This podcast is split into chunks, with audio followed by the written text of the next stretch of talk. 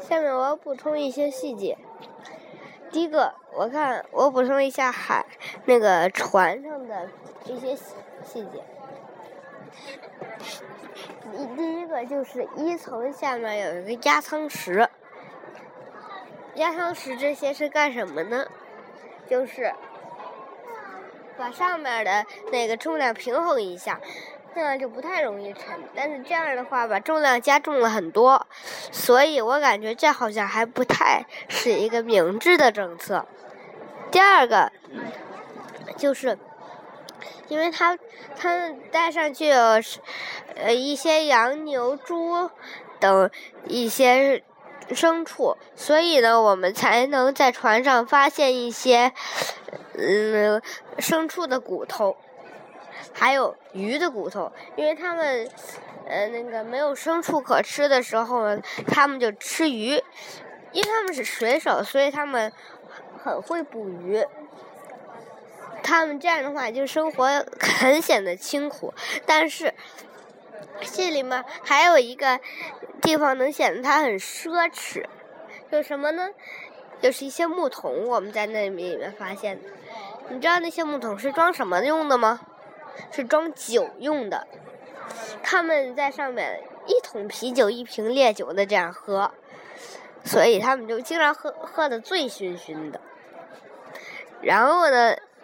然后那船就不行了，然后就沉了。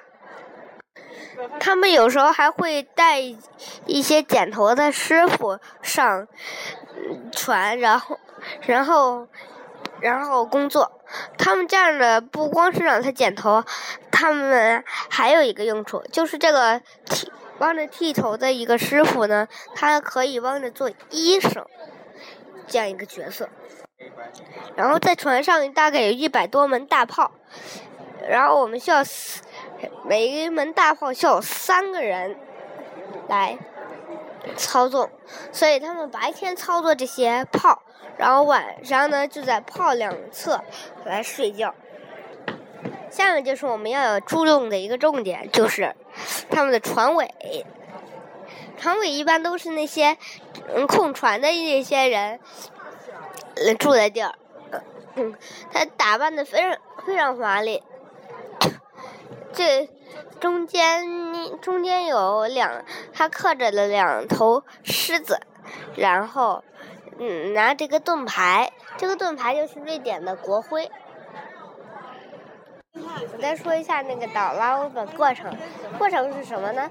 首先我们先拉一些铁线，然后把那个目标物体绑住，然后再拉去拉铁线，然后拉拉就可以让它自己上去。然后上来的时候必须得给它排水，这样的话就能减轻重量，然后呢就可以让它自动的浮上来。然后。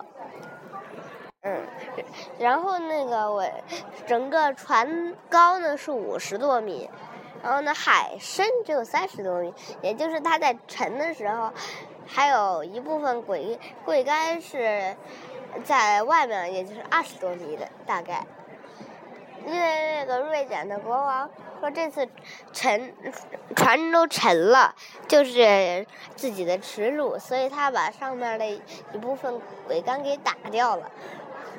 然后那个打捞就变得非常的容易，因为还露在外面一部分的桅杆，所以呢很容易看清目标物体在哪儿。但是这个打捞动作到了一九六一年才完成。